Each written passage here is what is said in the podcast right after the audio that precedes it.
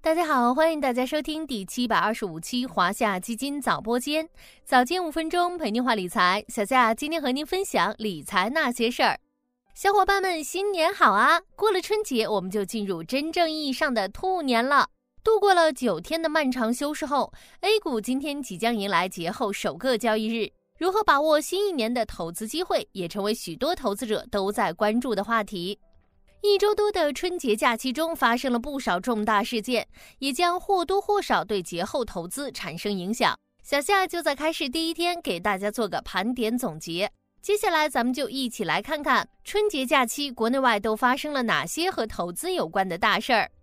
先看国内，春节假期的三大主角分别是旅游、电影和白酒，很明显就是大消费在唱主角。第一位主角旅游，和咱们每个人几乎都有关系。防疫政策优化后的第一波报复性旅游如约而至，看看自己以及身边的朋友，就知道今年春节假期的旅游市场有多旺了。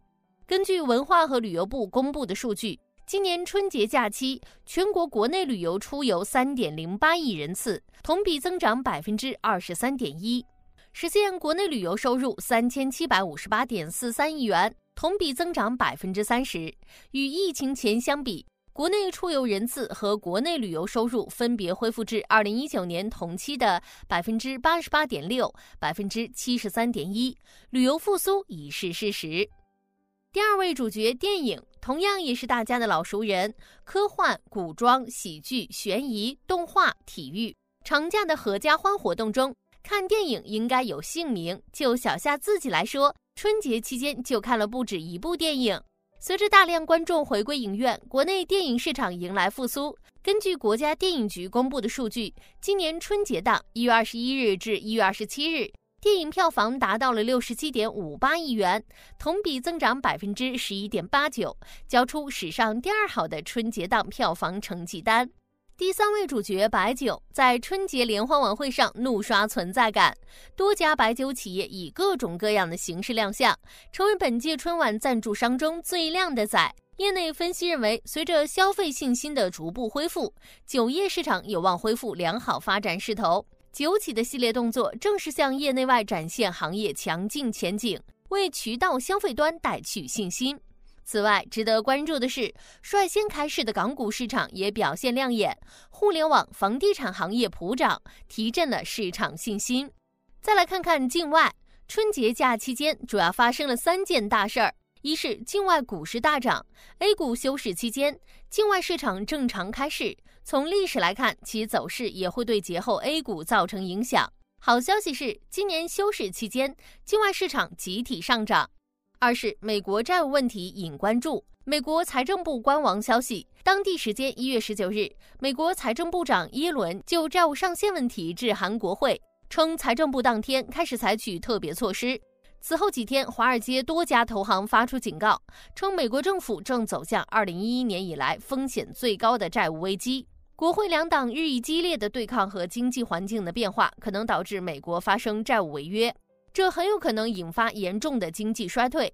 老股民和老基民对于美债问题应该不陌生。回想二零一一年债务上限问题，曾导致标普下调美国主权信用评级，由此引发了金融市场的剧烈震荡。如今是否会重蹈覆辙，也成为全球投资者新的关注焦点。三是特斯拉二零二二年第四季度营收和净利润双双创下历史新高。财报显示，二零二二年第四季度，特斯拉实现收入二百四十三点一八亿美元，净利润三十六点八七亿美元。一月二十五日，特斯拉在致投资者的信中表示，公司今年将生产大约一百八十万辆汽车，预计汽车销量也将达到这一水平。这也从另一侧面反映出当前全球新能源市场的景气。此外，假期间境外发生的大事件还有加拿大央行在加息。美国务卿出席活动时表示，中美紧张关系已有所缓和，以及联合国报告预测，二零二三年世界经济增长将放缓。由于时间关系，咱们就不一一展开了。如果后续对市场有进一步影响，咱们再详细分析。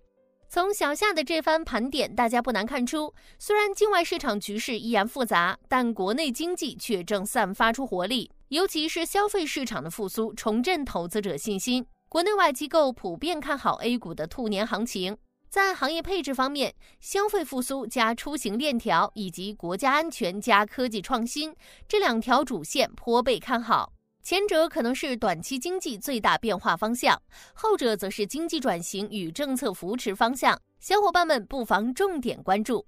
新年新气象，最后小夏祝福大家兔年大吉，时来运转，一起期待 A 股的劫后重生。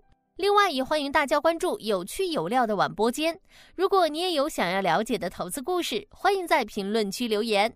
好了，今天的华夏基金早播间到这里就要结束了，感谢您的收听，我们下期再见。